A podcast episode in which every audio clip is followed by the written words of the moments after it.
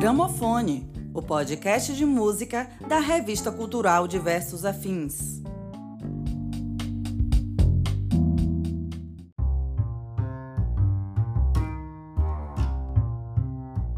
Bom, nesse sexto episódio do podcast Gramofone, a gente teve como, como mote inicial, no dia 23 de agosto de 2021, é, faleceu o guitarrista pernambucano Paulo Rafael. Né? Ele que foi membro da banda Ave Sangria, né? uma banda de Pernambuco dos anos 70, que gravou um disco só e depois posteriormente, numa, é, agora recentemente, em é, 2019, gravou um segundo disco, né? depois de 44 anos. Né?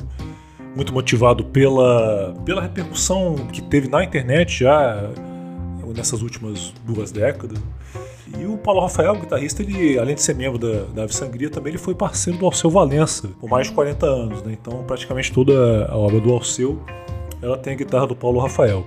Então, a partir desse, dessa perda que a gente teve, a gente vai falar um pouco da, da trajetória né, da, dessa movimento, não exatamente um movimento, mas uma movimentação cultural de Pernambuco nos anos 70 que gerou o Ave Sangria e também o, o, o trabalho do, do, próprio Alceu Valença. Fabrício, é, comenta um pouco pra gente assim, nesse contexto é, histórico-cultural, ali da, no final dos 60, começo dos 70, como é que era a questão da contracultura? Eu, Rogério, saudar todos os nossos ouvintes aí Bom, é preciso a gente situar primeiro a própria ideia de contracultura, né, que vem no, no sentido de, de toda forma que se manifesta contra uma afirmação hegemônica daquilo que se deve entender por expressões culturais. Né? No caso brasileiro, a gente tem movimentos relevantes nesse sentido, né? Naquele contexto, especificamente ali, se a gente for falar da cena recifense, a gente está falando dos anos 70, a gente tem aí uma aproximação com toda a ideia da ambientação que está em cima do período da ditadura militar, né? E em cima disso aí, pensar contra a cultura é pensar ações que batem de frente com a ideia de família, de costumes cristalizados, de moral e, outras coisas mais. E no cenário musical é pensar outras formas de produção que não aquela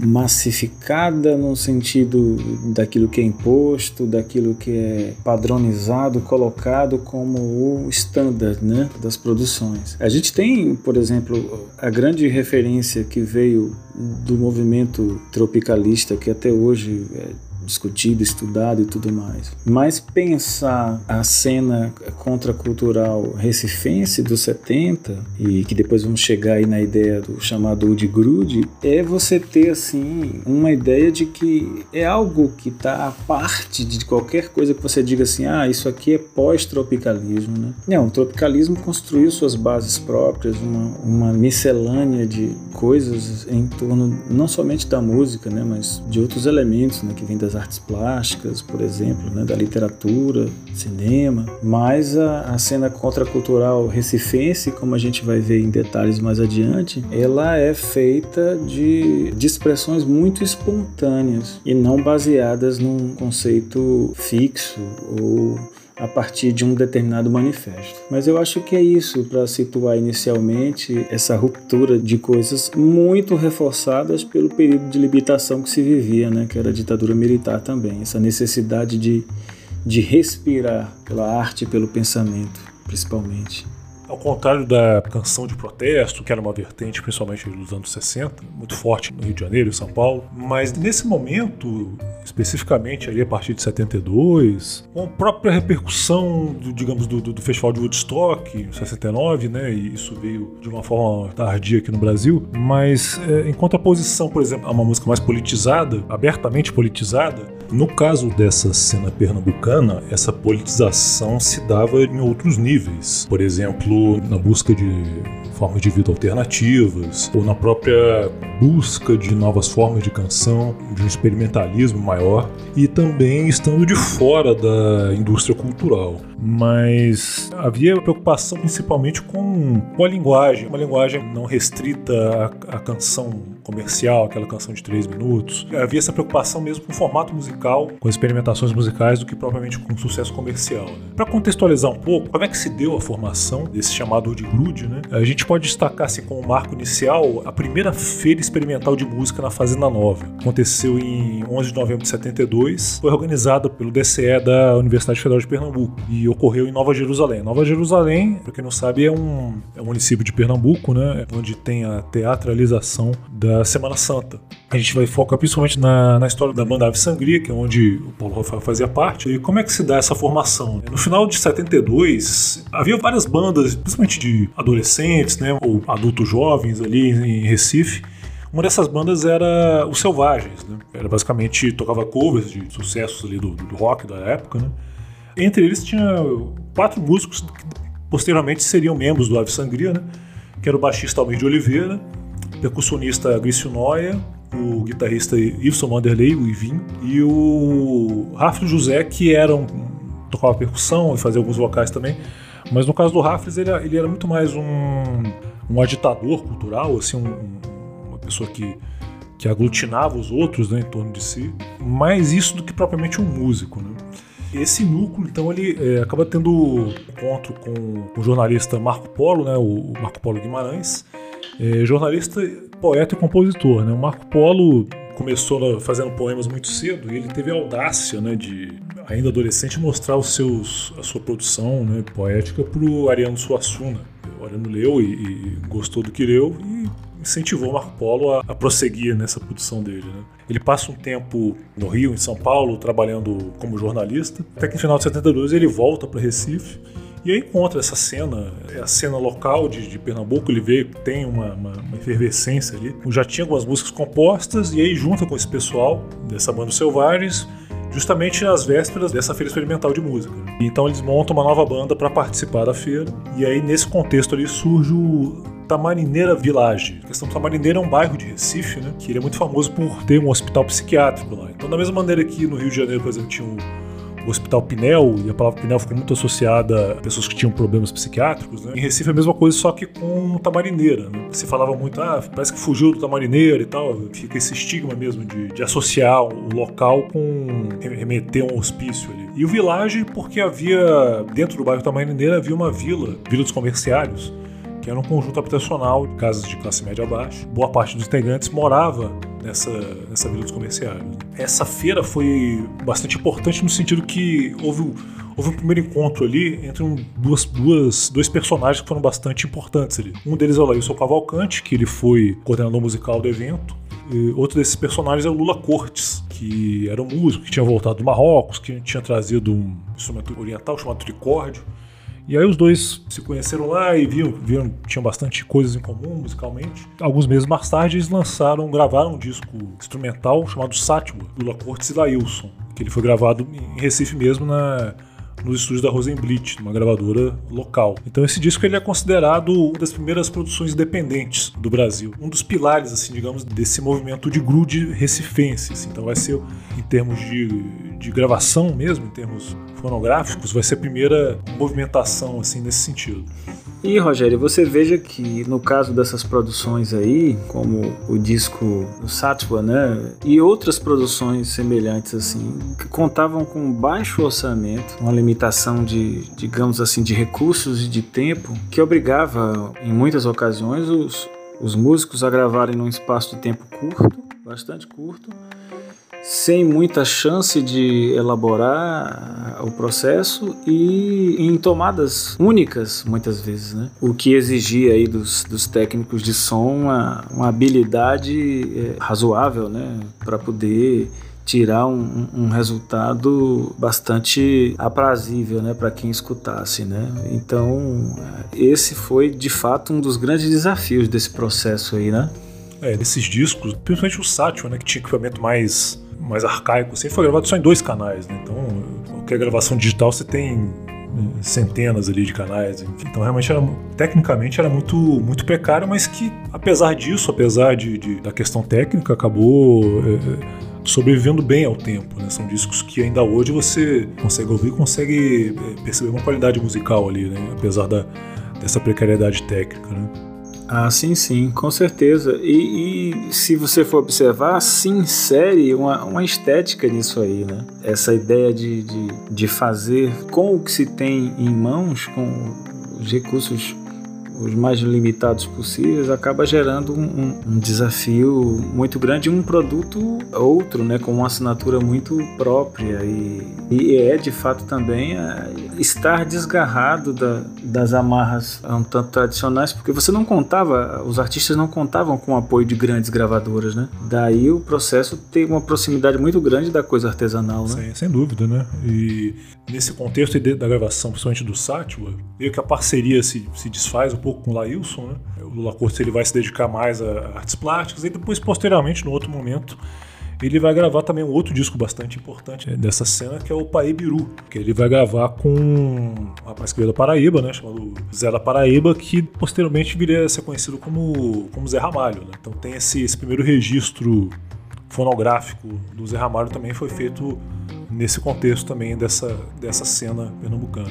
Então, o Lailson, ele, após essa, essa experiência, ele vai montar uma, uma banda e vai chamar dois amigos. Né? A banda chamava Fetus e era um som mais acústico, com, com influências psicodélicas, com influências progressivas, e tinha uma temática medieval, uma coisa meio influenciado por Jethro Tull, e, mas ao mesmo tempo que tinha, uma, tinha influências também nordestinas, de, da viola de 12 cordas, da flauta, um pouco semelhante também às bandas de pífano. É, esses dois amigos, no caso, era um flautista, né? Era o Zé da Flauta, e o guitarrista que era um, na época era, era muito adolescente ainda, né? 16 para 17 anos, que era o Paulo Rafael. E então esse, esse trio ele vai, é, vai fazer parte dessa cena, né? Por algum tempo e depois ele, paralelamente à formação dessa, dessa banda, o Tamarineira Village ele começa a fazer muito sucesso em Recife. E onde quer que eles agendavam shows aparecia um público muito bom, atingindo assim todas as classes sociais do Recife. Né? E esse som ele acaba trazendo traz um grande sucesso para a banda, né?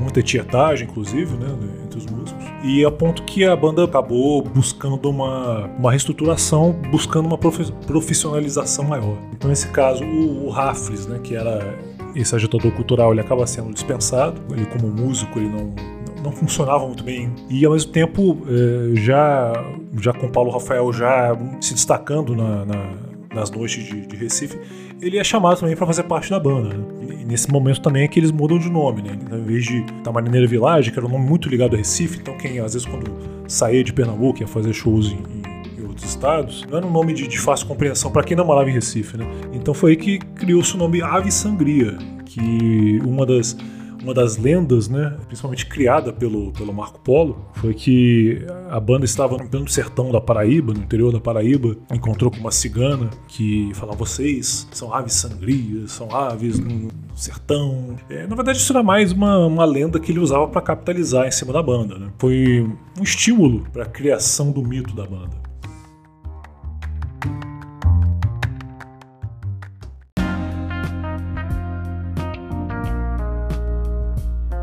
Composições da banda eram muito voltadas para esse lado mais psicodélico. E havia uma, uma música em questão chamada Momento da Praça, que essa foi uma composição feita sob efeito de LSD. Né? Foi um, uma experiência licérgica que eles tiveram na, na Praça da Casa Forte, né, no, no Recife, e que todas aquelas percepções, aquelas alterações de consciência foram registradas de forma é, automática na letra da, da, música. Uma letra bastante é, cheia de imagens e cheia de. e musicalmente também ela tem uma coisa um pouco desconcertante nela. Esse recurso da psicodelia, ela, muitas vezes não tinha. a banda não tinha acesso a, a ácido.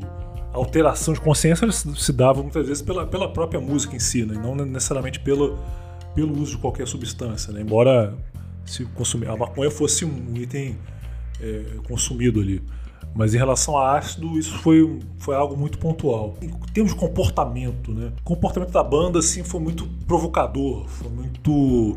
Recife era um era uma cidade ainda mais conservadora do que, por exemplo, no Rio, do que São Paulo. A banda procurava ter uma, um comportamento de afronta mesmo, né? Então havia, por exemplo, havia o Marco Polo, né, que era o vocalista, começou a usar batom nos palcos. Eles brincavam, né, entre si, de dar beijos, encostar os lábios uns dos outros, uma chamada bitoca. A banda começou a criar uma, uma alcunha de os Rolling Stones do Nordeste, muito por esse por esse comportamento é, bastante atrevido, né, bastante provocador. Isso escandalizava aquela sociedade bem conservadora do Recife. Ô Fabrício, nesse, nesse contexto, nesse, nessa época, principalmente 73, né, que você tem o estouro ali nacional, Secos Molhados, Novos Baianos também, Raul Seixas, eu, eu penso que tinha uma certo caminho se abrindo assim para uma, pelo menos um caminho comercial, digamos, para essas vertentes mais roqueiras, né?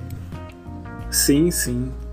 Eu tenho a impressão de que a, a, esse interesse comercial partiu muito do que do tipo de repercussão que o trabalho desses artistas estava tendo com o público, né? Porque se a gente for observar sucessos como de Secos e Molhados, Raul Seixas, Novos Baianos, assim, a gente tem uma, uma ideia muito forte também, não apenas de conteúdo das letras, das expressões e tudo mais, mas é, e das músicas também, mas uh, uma ideia de performance, né? É, aplicada a esses trabalhos. E muitas vezes a gente tem essa, essa qualidade musical se deparando né, com a, a realidade dura do período também. Né?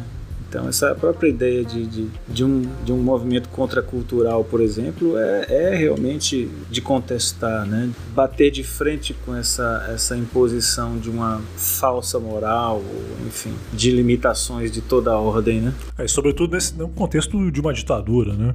Então, era, era o período, principalmente pós o AI-5, né, que houve houve um recrudescimento né, do, do, do regime, que lá, havia uma sensação de, de sufocamento mesmo. Né? Então era, era, era, necessário ter válvulas de escape também. Né? Mesmo que não se pudesse é, falar muita coisa, né? porque havia ação intensa da censura, censura prévia, né? você tinha que apresentar as suas, as suas obras antes de serem publicadas, né? muita coisa era cortada, então acabava se dizendo, acabava se, se manifestando essa, esse descontentamento de outras formas. Né? Uma dessas formas, no caso, era muitas vezes subterfúgio mesmo. Né? Então, por exemplo, se no caso do Ave Sangria, é, isso isso se dá muito, muito por tentar buscar uma outra estrutura, tentar buscar composições às vezes um pouco dissonantes né, do que se praticava até então. então. Assim, uma das lendas, uma das várias lendas sobre a banda foi relacionada à música Seu Valdir,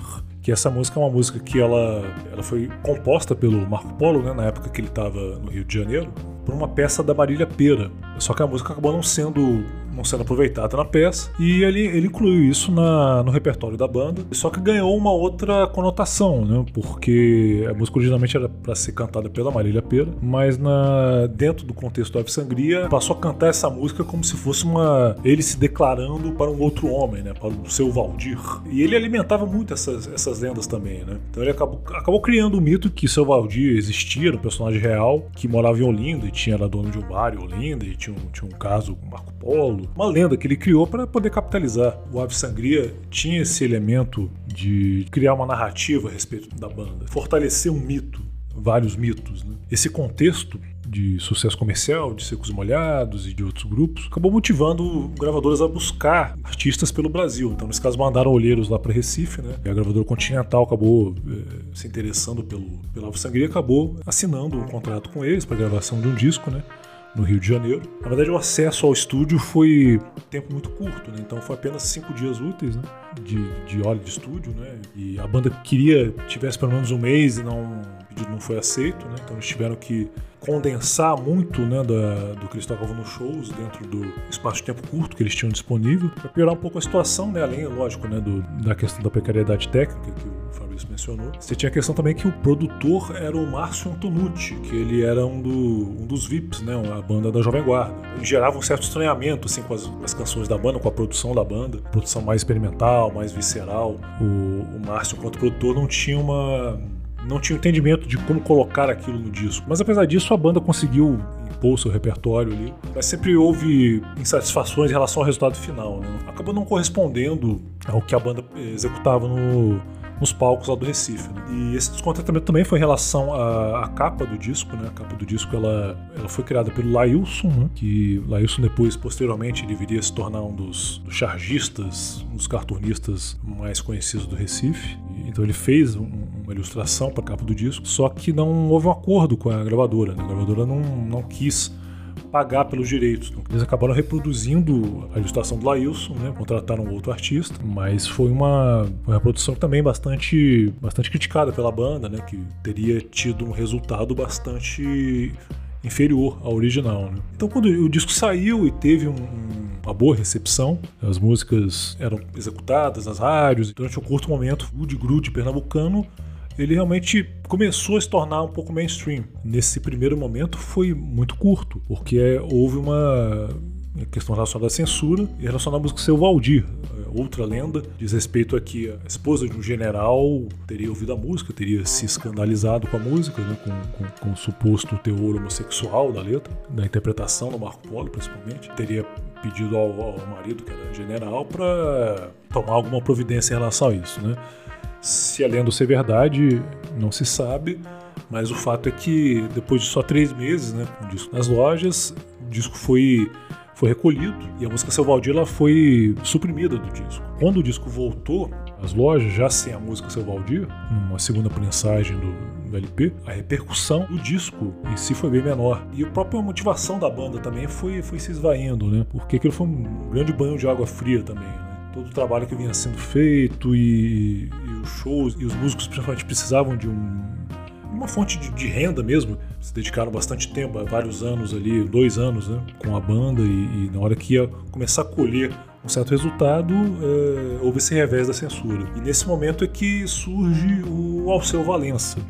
O Alceu Valença já estava estabelecido em São Paulo e iria participar do festival Abertura, nesse momento que ele chama é, alguns músicos né, do Ave Sangria para acompanhá-lo em São Paulo, né, que era chamou o Ivinho, o guitarrista, chamou o baterista, o Israel e mais o percussionista. Então esses três acabaram acompanhando ele um, uma gravação do, da música Voo Danado para Catende, que aí contou também com a presença do Zé Ramalho e foi, uma, foi um momento em que trouxe uma certa estabilidade, principalmente financeira para esses músicos, né, que, que já vinham ralando, já vinham batalhando lá em Recife e a coisa não não aconteceu, apesar do sucesso da banda, apesar dos do shows lotados, mas isso não se convertia em, em, em ganho financeiro. Né? Então, realmente, era é um, um dos, dos motivos pelo qual essa movimentação acabou tendo vida curta foi a questão da, da, da sobrevivência mesmo, né?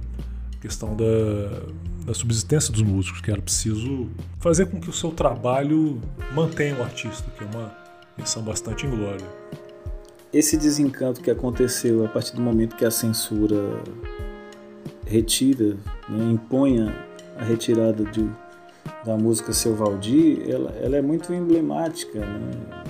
Nomes consagrados como Chico né, passaram por essa condição de, de ter que alterar no meio do, do processo ali de produção palavras, trechos de músicas para agradar a, a essa coisa da censura, ela é muito ela é muito emblemática essa mudança de vento, né? Porque se você tem um movimento espontâneo como essa cena que se manifestou em Recife, né? Esse movimento contracultural e que justamente atua sem essa limitação uh, típicas das amarras do pensamento, quando você vem com esse tipo de poda à criatividade, à possibilidade de expressão, é um verdadeiro banho de água fria, né?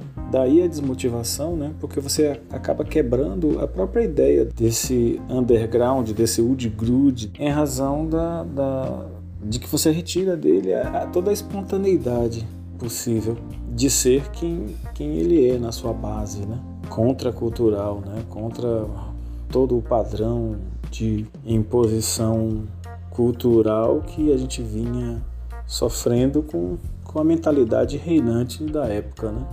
É isso, e uma censura, é, principalmente moral, né? Uma possível menção à homossexualidade que aquilo incomodava, então aquilo não podia ser dito. Então o fato de cercear o, o discurso de um poeta, de um, de um compositor. Isso, no caso, por exemplo, de um Chico Buarque, é um, já era um artista já consolidado, e Taiguara, por exemplo, sofreu muito também com isso. Mas numa banda que está num grupo, na sua primeira seu primeiro momento ali de divulgação, só três meses com o disco nas lojas, realmente foi um, foi um baque muito grande. Né? Então, tanto é que quando surgiu essa, essa proposta do Alceu, eles não pensaram duas vezes. Né? Na verdade, houve, houve uma certa cisão, porque o Ivinho, o, o Israel, né, o baterista, o, o Agrisco, que era o percussionista, eles foram convidados no primeiro momento e logo depois, né, a princípio seria o Robertinho de Recife quem acompanharia o Alceu, mas aí houve um problema com o Robertinho, então chamaram o Paulo Rafael para substituí-lo. E logo depois, né, logo depois do festival, né, houve o Alceu convidou esse núcleo, né, esse núcleo Ave Sangria, embora sem sem o Marco sem sem o Almir, convidou esse núcleo para poder para poder acompanhá-lo em definitivo. Né? Então foi foi o grande momento que em vez de ser meramente um, um, um agrupamento de, de, de, jovens querendo fazer música, querendo propor uma certa estética, mas é, havia essa necessidade também da subsistência. Então foi, foi um momento em que a música começou a virar profissão para esse grupo de, de músicos, né? E houve uma nesse nesse finalzinho da banda foi quando houve uma grande confusão ali envolvendo a TV Globo que nesse no final comecinho de 75, né?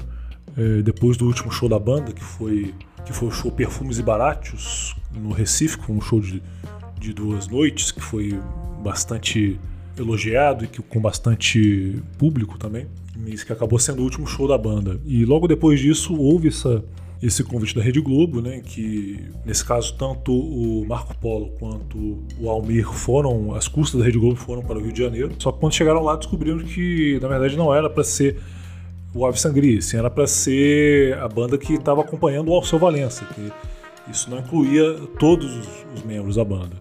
Então houve uma negociação lá com a, com a gravadora, com a Continental, em que a Continental passou, é, é, reembolsou, digamos, esses, gastos, né, com, com, passagens, com hospedagens, mas em contrapartida pediu para que fosse feito um clipe no Fantástico com, com Ave Sangria. E esse clipe chegou a ser gravado, mas como a banda se desfez logo em seguida, então não havia disco para divulgar, não havia, não havia banda para se divulgar. E esse videoclipe até hoje ele está perdido aí nos, nos arquivos da, da Globo, né? Não se sabe se, se, ainda, se, ainda, tem isso, né? Isso nunca foi, nunca veio à, à, tona, esse clipe. Mas de certa forma havia essa, essa perspectiva, né? De uma divulgação ainda maior para o grupo.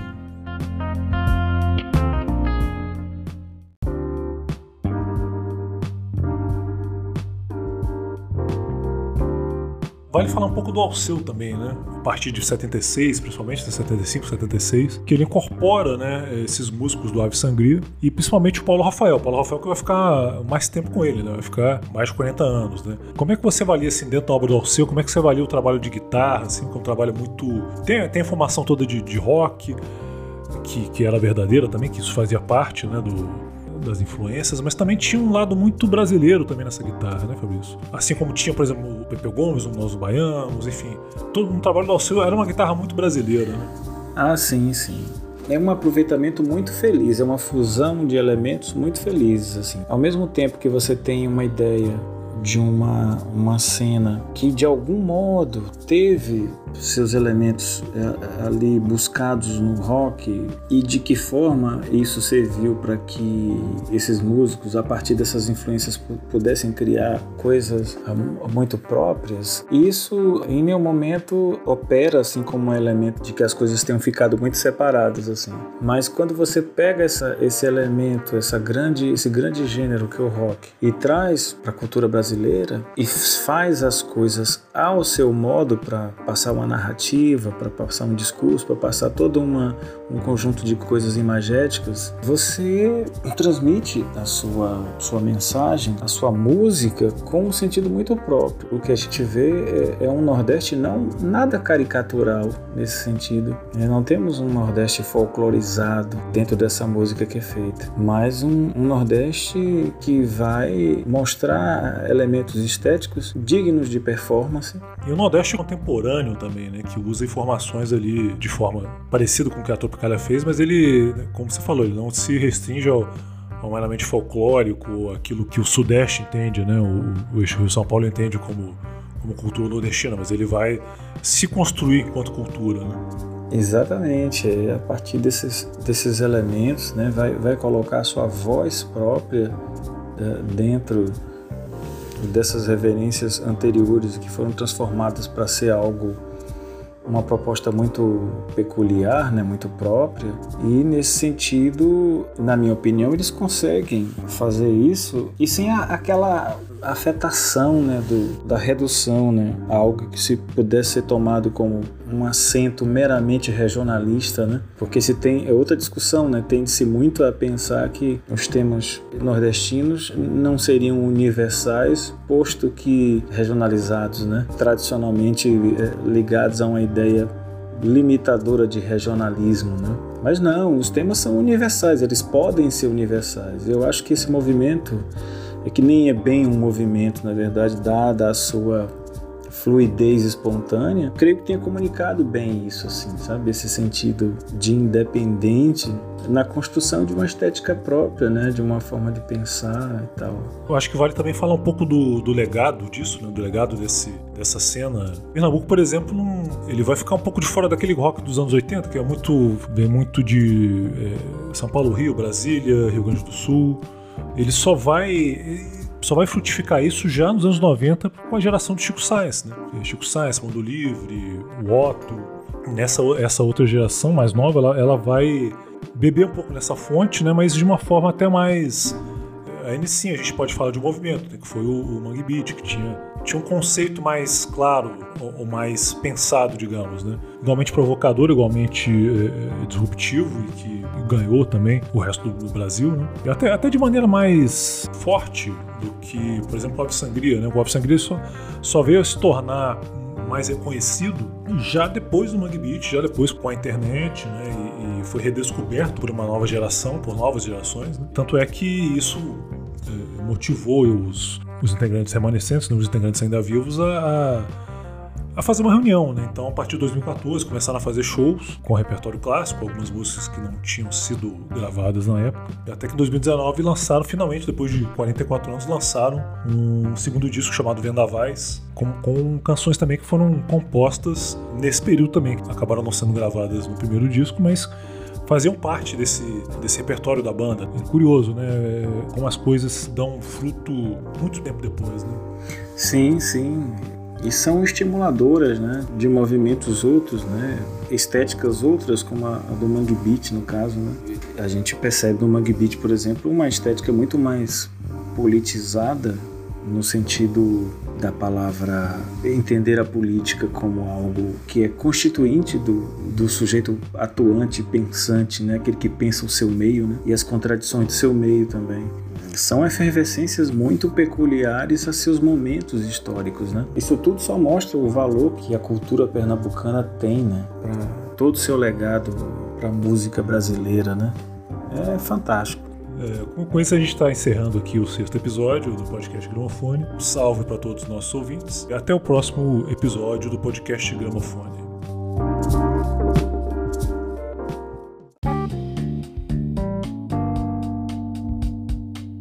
acabou de ouvir Gramofone, o podcast de música da revista cultural Diversos Afins. Acesse nosso site www.diversosafins.com.br.